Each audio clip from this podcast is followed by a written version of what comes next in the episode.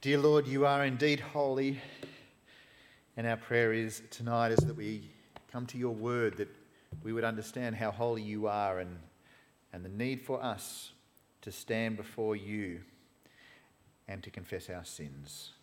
Confident that you hear us and confident that you have mercy. And we pray this in Jesus' name. Amen.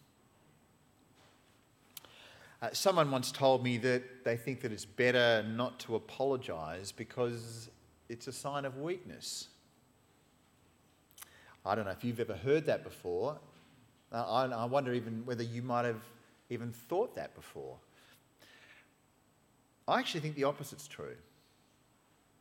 I actually think that when a person stands up and takes responsibility for something, I reckon it looks like they're strong, not weak and particularly when they've got to apologise for someone else's mistake. That's really tough and it's really strong. Like the other day when Manly Rugby League coach Des Hadler had to apologise for the Pride jersey saga. He didn't cause the problem, but he certainly did deliver the apology. In great detail, he explained exactly what went wrong, and then to one group after another, he apologised about how they were hurt by the mistake that was made. I don't think it made Des Hadler, Des Hasler look weak. I, I actually think it made him look strong. Now, as good as it was, I don't think it'll go down as one of the greatest speeches of history, although it, have a read of it. It was really quite well written and spoken. But what we are going to look at tonight is one of the greatest speeches in history, and it's for us here in the scriptures in the Bible. It's one of the greatest prayers of all time, and in particular, it's one of the greatest prayers of confession of sin that has ever been prayed. Daniel is the guy who prayed it. He's the guy we've been following as we've looked at the Old Testament book that bears his name. And like Des Hasler, it's a prayer or a statement that's actually said on behalf of others. It's a pretty intense prayer, and it's intense because he confesses to some very serious sins. And he acknowledges that they deserve his crushing punishment. Now, his prayer was a special time in history that's very different to ours, but there is a lot that can be learned by studying it. Because even though we live in the era after the death and resurrection of Jesus, we can still echo many of the words of Daniel. Now, the first verse tells us just when it was that Daniel prayed this prayer. We read that it was in the first year of the reign of Darius the Mede, the son of Ahasuerus, who became king of the Babylonians. Uh, Darius the Mede, well, if you've been with us a little while, you'll know that he is the guy who took over from Belshazzar. And that happened because, well, Belshazzar saw the famous writing on the wall and he died that very night from God's judgment. And straight after that, Darius the Mede comes along. And because Daniel says it's the first year of Darius the Mede's rule, it means that Daniel prayed this prayer around about the time of when the stuff in chapter 6 was happening. And if you remember what chapter 6 was all about, Daniel gets a very serious um, appointment and then he gets chucked in with the lions. And that was the story there. But the key thing with all of this is that Daniel and a handful of God's people are in Babylon. They're not in Jerusalem. They're not in their homeland, they are far, far away. Their homeland, their hometown, Jerusalem, has been destroyed by the Babylonians, and most of the people in Jerusalem have been killed, except for Daniel and a few other mates as well. Basically, nearly all of them have been wiped out. And it's a sad and sorry state for the once true, once people of the, of the true and living God, the, the great people of God, are now in this horrible state. And You think back to King Solomon, that amazing temple, his extraordinary wealth, his remarkable wisdom, all of those great heady days of the people of God they're just a whole bunch of ruins. And the best and the brightest, well, they're under the thumb of a foreign ruler. It's a bad state of affairs. And you've got to stop and wonder how did it get to this? How did God's people go from hero to almost zero? How did that happen? And what's more, as we contemplate this, we are forced, I think, to ask some really tough questions about what we think about God. Really tough questions. We've got to ask ourselves how could an all powerful, all loving God let this happen to his own people? Why? Is it because he's not all powerful? Oh, that might be the reason. Oh, is it because he's not all loving? That might be the reason. Well, well, no. But these are the questions that when we are in suffering, we naturally ask of ourselves about God. God, if you're really that strong, why don't you stop this? If you're really that loving, why don't you remove this suffering? Maybe you've asked those questions of God as you've gone through suffering, or you've seen others go through suffering. You're thinking, God, why can't you fix it? You made the world with a word, and yet why is it that you can't get me out of this hole? And why is it that the loved one I love is suffering so horribly? Do you not love us? Or can't you actually really do anything about it? These are the natural questions. And people have asked these questions of God for centuries as they've cried out to Him. And I, I would be surprised if Daniel himself didn't, at some stage, at some point, ask those same questions. Maybe this whole time we're looking at now is before his near death experience in the lion's den, or maybe it's after. But as he's in the middle of the suffering, naturally he's wanting to know the answers to these questions. So, where does he find the answers? Well, to find the answer, he turns to the Bible. Smart move. Be like Daniel. Have a look at what he looks at. Well, we, we read about his journey in verse 2. He says, During the first year of his reign, I, Daniel, learned from reading the word of the Lord, good move, Daniel, reading the word of the Lord as revealed to Jeremiah the prophet, that Jerusalem must lie desolate for 70 years. He, he reads the book of the Bible called Jeremiah and he learns that the destruction of Jerusalem has all happened according to God's plan. It was always going to happen.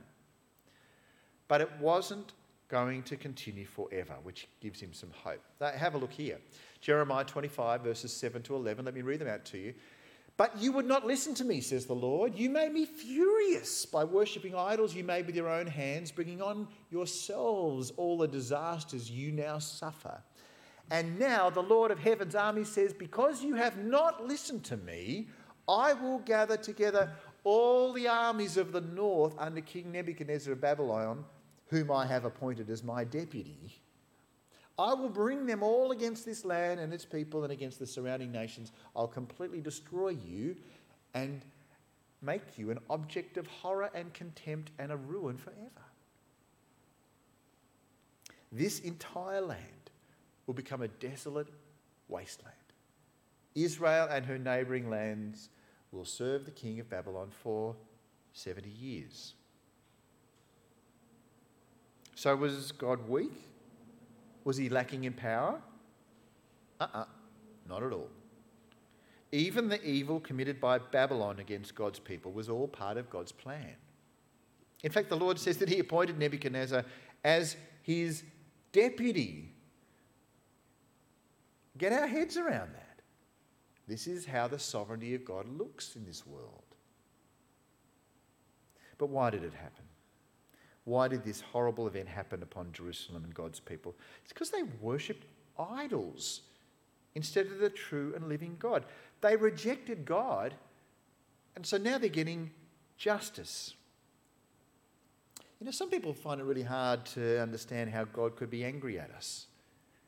You know, well, you know, my picture of God is He just wants to just hug everybody. Whatever you do, whatever you think, doesn't really matter. He's just this big, huge celestial teddy that just wants to hug you. That's my God. It's like, well, you've got a good imagination, but what's God really like? What's the true God like? Let's have a look at the Bible. And as we read the Bible, we see that we are in God's world. This is critical.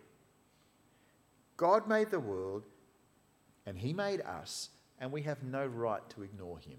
This is where it all comes back to, right?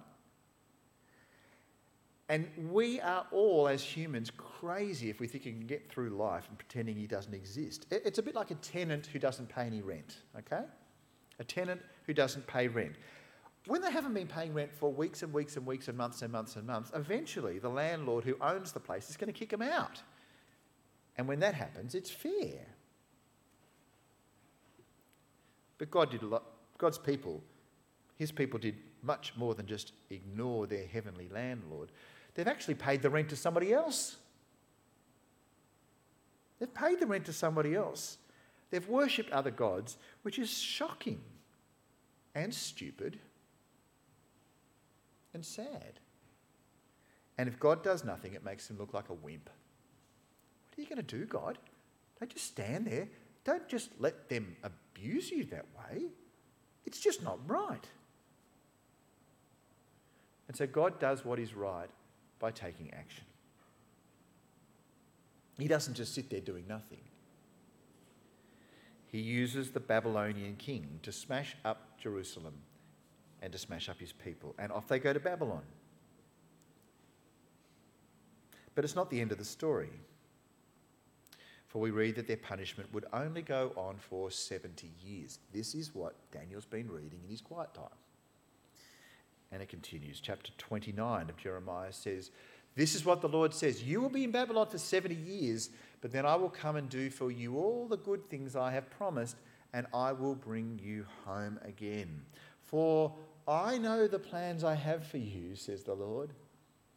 They are plans for good and not for disaster, to give you a future and a hope.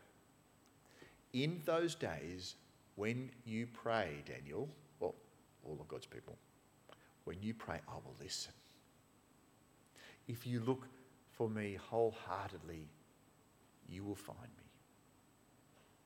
I will be found by you, says the Lord. I will end your captivity and restore your fortunes. I will gather you out of the nations where I sent you, and I'll bring you home again to your own land. It's a wonderful word of hope. This is what Daniel's been reading, and he says, Oh, I now get it. I now understand. It's, a, it's good news. It's a, it's a gospel in that sense. And it tells Daniel about how God plans to save his people, and it tells Daniel about how to properly respond to God's invitation. So, what does he do?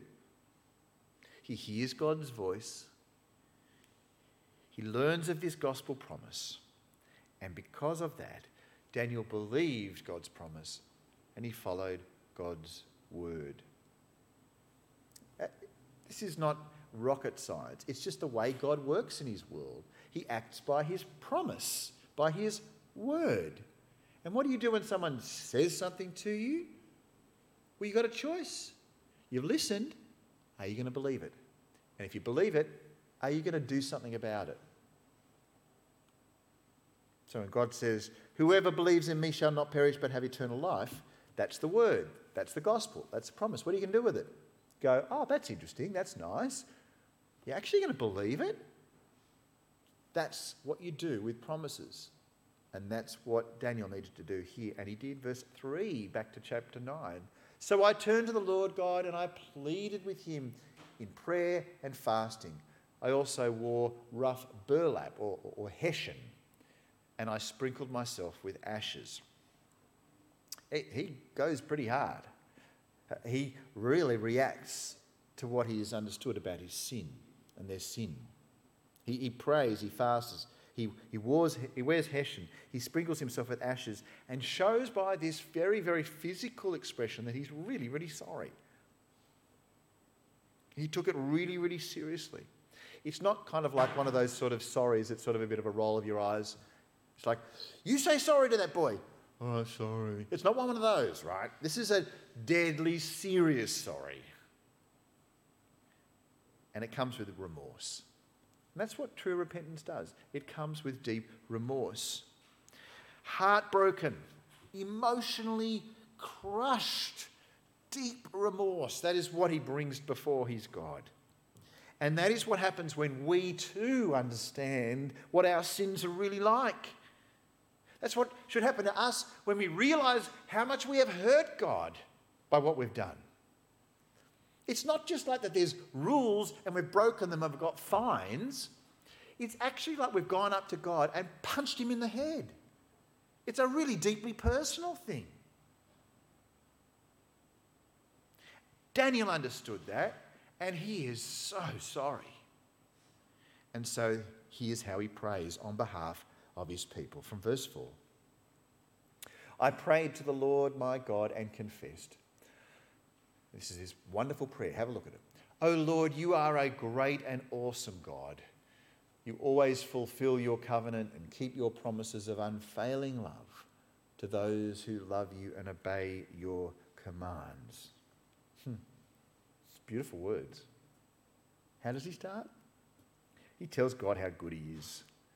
And he says, Oh, by the way, God, you keep your promises.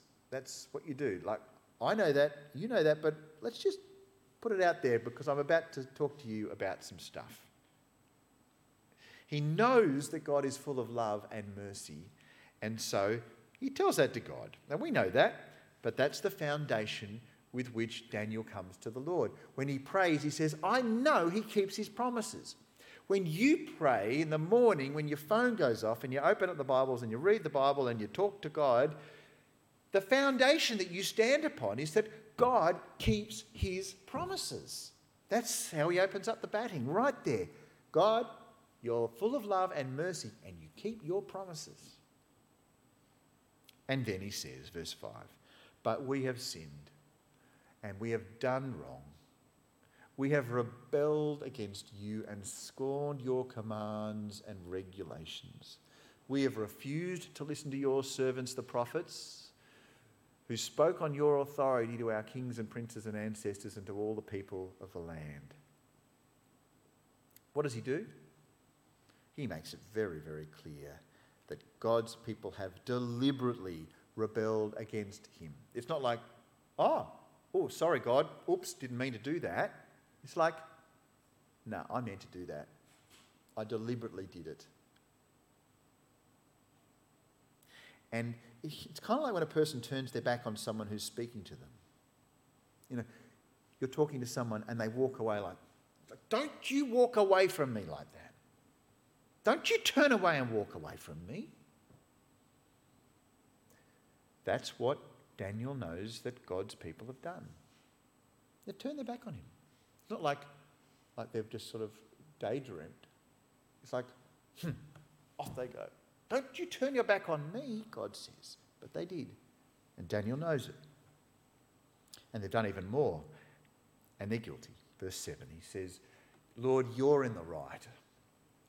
But as you can see, our faces are covered with shame. This is true of all of us, including the people of Judah and Jerusalem and all Israel, scattered near and far, wherever you've driven us because of our disloyalty to you. Oh Lord, we and our kings, princes, and ancestors are covered, there we go, covered with shame because we have sinned against you. They're not just a bit like, oh, sorry, Lord. It's like they are, Daniel, on their behalf, is devastated. He is embarrassed. It's kind of like all of the things that they've done wrong have been, have been played out on the internet and shared. It's kind of like out there for everyone to see, and it's just so embarrassing. Covered in shame. That is what Daniel says to the Lord about what his own people have done to him. Have you ever felt shame before? Have you ever felt ashamed of something you've done? I, I, I ask that question knowing that you have, because I have on many occasions. I'm sure we all have. We look back and say, oh, I'm so ashamed of that. Maybe nobody saw it. Maybe it was just God who saw it. Or maybe it was quite public. Maybe it was just one person or a handful of people and you've done this thing and you are ashamed. Shame. It is a powerful feeling. It's a horrible feeling. It's a horrible feeling that just sitting there. And you think, what do I do with it? This is how Daniel felt. And whether or not God's people, other people, also felt it, they're still covered with shame. But no sooner does, God, does Daniel speak of their sin, no sooner does Daniel speak of it, that he speaks of God's mercy. Verse 9, he says, But the Lord our God is merciful and forgiving, even though we have rebelled against him. They are full of shame, but God is full of mercy and forgiveness. Daniel knows that because he's read his Bible. Daniel's a smart guy. Be like Daniel. Read your Bible. You'd be surprised what you find in it. It's exactly this. Daniel is certain that God is full of mercy. Daniel is in no doubt that he will forgive. And that's the solid ground he stands on before God as he prays this prayer. If you don't feel close to God, maybe you feel like there's a thing there that you've got to talk to God about, but you haven't really. Or maybe you, you're going through a hard patch in life and you're finding it hard to feel anything really, let alone feeling close to God and God's love, and you feel like sort of like if God was in the room and you just sort of just feel awkward being with Him, you'd sort of want to walk past and not look up or whatever like that. If you're feeling that, if you're not sure that God really loves you, like really, really loves you, or you don't really have confidence that He would forgive you, even especially for that thing that only you and He know about, you think, There's, I'm just not really 100% sure He would forgive me. If you think that, read your Bible. Read what God has promised. Know for sure that our Lord is full of mercy and forgiveness. He promises it, and it is true. And that is true even when we rebel against Him. Our sins are many, and His mercy is more. Don't ever forget that. But then, on the basis of God's mercy and forgiveness, Daniel tells God just how they've sinned. Not that God needed to know, but it's important Daniel says it because he says, verse 10, We have not obeyed the Lord our God, for we've not followed the instructions he gave us through his servants, the prophets. All Israel has disobeyed your instruction, God, and has turned away, refusing to listen to your voice. Not obeyed, not followed, disobeyed, refused to listen. It's like not listening, not listening, not listening, not listening. It's like God is speaking and they've put on the noise cancelling headphones. Not listening. Their problem is that they've done it deliberately. And nobody can get away with deliberately ignoring God. And Daniel knows that's why they've been punished so hard. He says, So now the solemn curses and judgments written in the law of Moses, the servant of God, have been poured out on us because of our sin. You, Lord, have kept your word and you've done to us and our rulers exactly as you warned. God said, If you do this, I will punish you. Made it very clear. They knew it. And He's done it. Any surprises there? God's doing what He must do. He's keeping His promise. He promised that if they sin, He will punish. That's how justice works. Now, I don't think anyone really wants to live in a world without justice. Nobody wants to live without justice. We don't like it when we get the punishment we justly deserve, but, you know, we, we really don't like it when people don't get the punishment they justly deserve, especially when we've been hurt by them. God kept his word, he did as he warned. Which is a reminder that if you think that you can go through life ignoring God and get away with it, you're kidding yourself. God will punish sin one way or another. And this is how he did it to his people at the time of Daniel. Verse 12b, he says, Then never has there been such a disaster as happened in Jerusalem. Be cool. Then he goes on to say, Every curse written against us in the law of Moses has come true. And yet we've refused to seek mercy from the Lord our God by turning from our sins and recognizing his truth. Therefore, the Lord has brought upon us the disaster he prepared. The Lord our God was right to do all of these things, for we did not obey him. You see, the, the destruction of Jerusalem was the ultimate disaster. And if it wasn't for Daniel and a few others, the whole memory of God and his people and his place and his promises would have been just wiped out. That's how severe the punishment was. But it was just, it was fair. It's exactly what they deserved. But they didn't seek mercy, they didn't turn from their sins, they didn't recognize his truth. And that's why God did all those things to punish them. But now that he's, that he's acknowledged their sin, Daniel says to God, Can you please undo the punishment? Can you stop it, Lord, please? He asks God for mercy. Uh, but why can he do that? How can he possibly have the audacity to say, God, please now, I know, I know I've been really bad, but can you, can you stop the punishment now, please? Why would he do that? How could he do that? Well, the reason is that God has rescued his people in the past. Verse 15 he says to God, O Lord our God, you brought lasting honour to your name by rescuing your people from Egypt in a great display of power. But we have sinned and are full of wickedness. And in view of all your faithful mercies, Lord, please turn your furious anger away from your city, Jerusalem, your holy mountain. Daniel says to the Lord, one word or two the Exodus. Remember, Lord? Remember that amazing thing you did, taking us out of Egypt. The way that you looked so good and so strong, and all the nations of the world knew that you were the Lord. Even Pharaoh realized it. And he says, Lord, remember that? It's funny how often the Exodus appears in the Old Testament, time and time again, all through the Psalms, and it's right here as well. It was this moment when basically, we, we see the greatest rescue of the Old Testament, really, up till now. It's the gospel of the Old Testament is the exodus out of Egypt.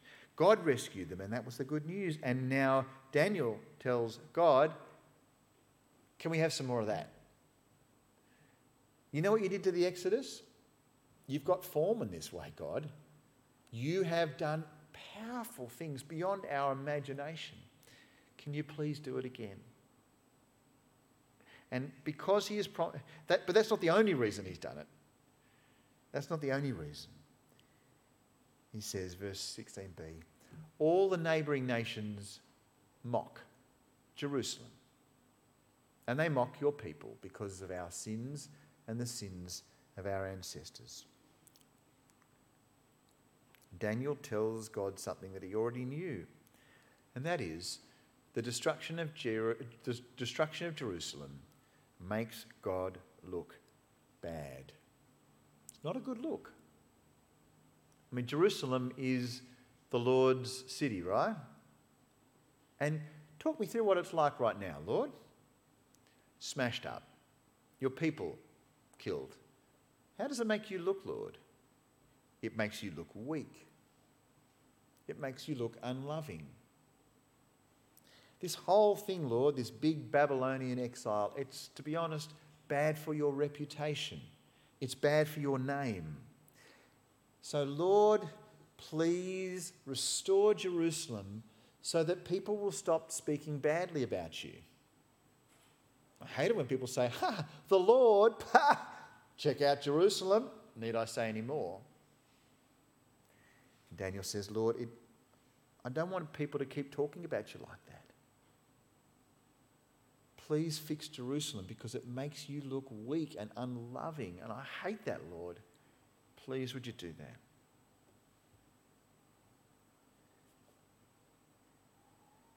And so it's because of his mercy that he asks it. But it's also because of his name, his name that is defamed. Defamation is a horrible thing. When people say things about you, and others hear about it. And you can see why big organisations and powerful and very public individuals will take others to court when people say things about them that are not true. That's happening to God. And Daniel says, This defamation of you, God, we've got to fix it. Please, would you fix it? And so, with all of that, he says, If you save us, if you restore Jerusalem, then, well, it's two good things. One, we get to experience your mercy. But secondly, your name is glorified. And so he says in these final verses from the prayer, he says, O Lord our God, hear your servant's prayer. Listen as I plead. For your own sake, Lord, smile again on your desolate sanctuary in Jerusalem. Oh, my God, lean down and listen to me. Open your eyes and see our despair. See how your city, Jerusalem, the city that bears your name, lies in ruins.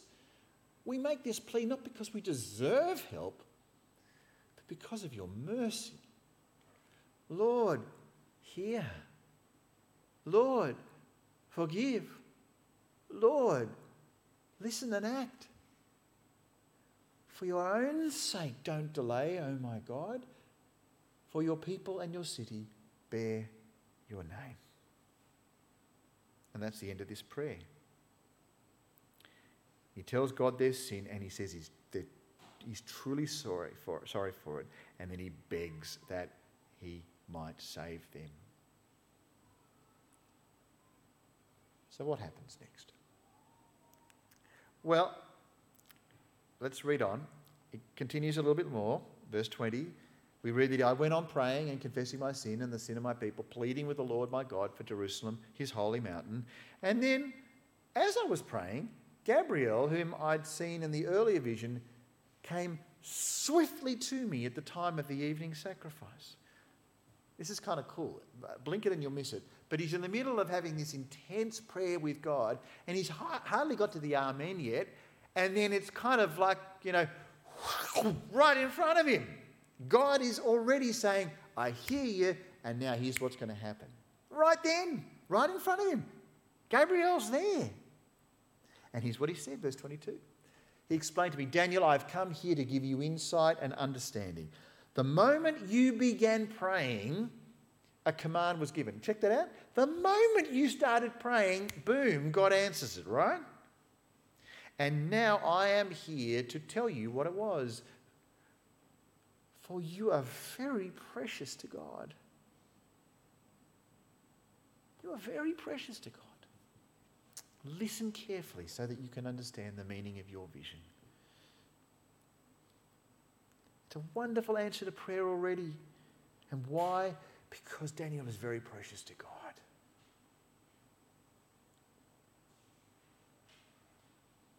And here's what the Lord spoke through Gabriel, his, his messenger, verse 24. He says, A period of 70 sets of seven has been decreed for your people and your holy city to finish their rebellion, to put an end to their sin, to atone for their guilt, to bring in everlasting righteousness, to confirm the prophetic vision, and to anoint the most holy place. That's a whole lot of stuff here. However long it is, it's a defined amount of time and it's not forever. It's not too long, actually. And then the rebellion will end. Verse 25, and he says, Now listen and understand. Seven sets of seven plus 62 sets of seven will pass from the time the command is given to rebuild Jerusalem until a ruler, the anointed one, comes. Jerusalem will be rebuilt with streets and strong defences despite the perilous times. After this period of 62 sets of seven, the anointed one will be killed, appearing to have accomplished nothing, and a ruler will arise whose armies will destroy the city and the temple. The end will come with a flood, and war and its miseries are decreed from that time to the very end. It's pretty intense, apocalyptic kind of stuff, right? And it keeps going. The ruler will make a treaty with the people for a period of one set of seven, but after half this time, he'll put an end to the sacrifices and offerings, and as a climax to all his terrible deeds, he'll set up a sacrilegious object that causes desecration until the fate decreed for this defiler is finally poured out on him. it's all kind of head spinning apocalyptic kind of stuff, right? And I'm not going to go into a whole lot of detail about it at all, but looking back in history, it seems to fit in with the horrible stuff that that guy, Antiochus IV, Antiochus Epiphanes, did in the second century.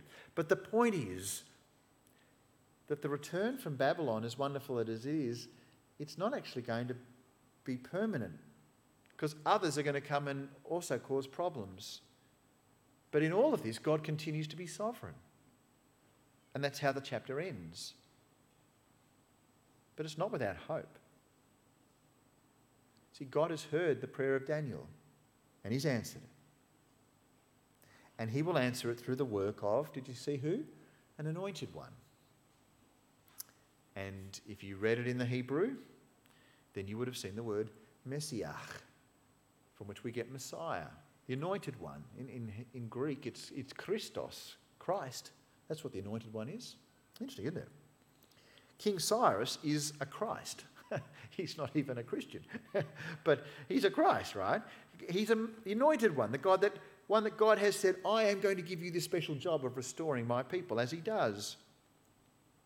But in doing so, I think what we see here is we see a pattern we see how it is that God is going to save. And he's going to do it as, well, he did it then as a Messiah did this remarkable re- return to Jerusalem. But it wouldn't last forever. But there was a Messiah who would. And that is, we would see that Jesus, the Christ, would fulfill that promise forever.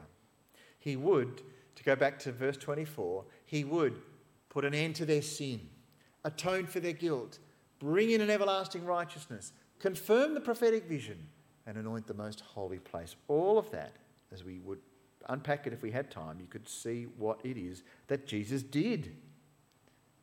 And it was what was promised back then.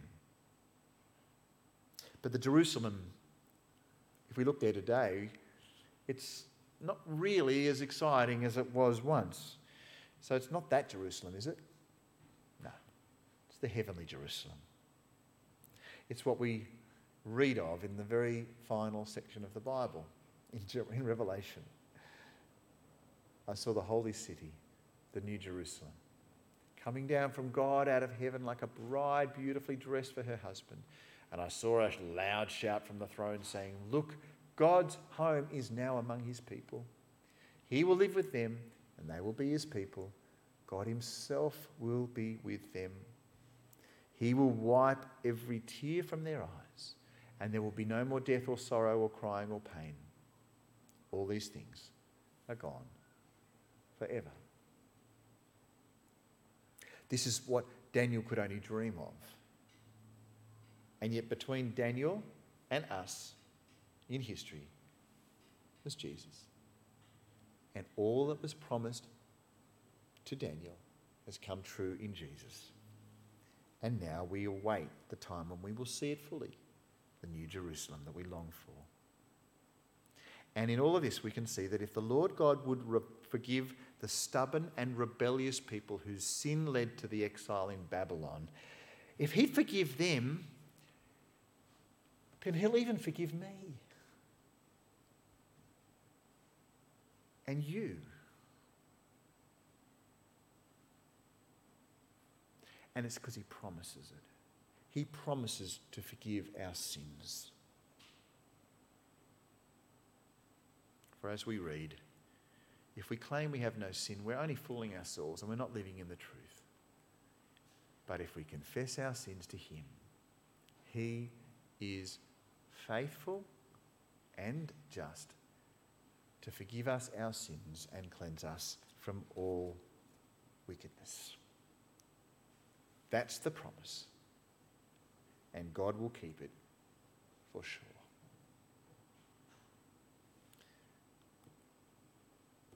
We're going to sing. See if you can guess what the song is.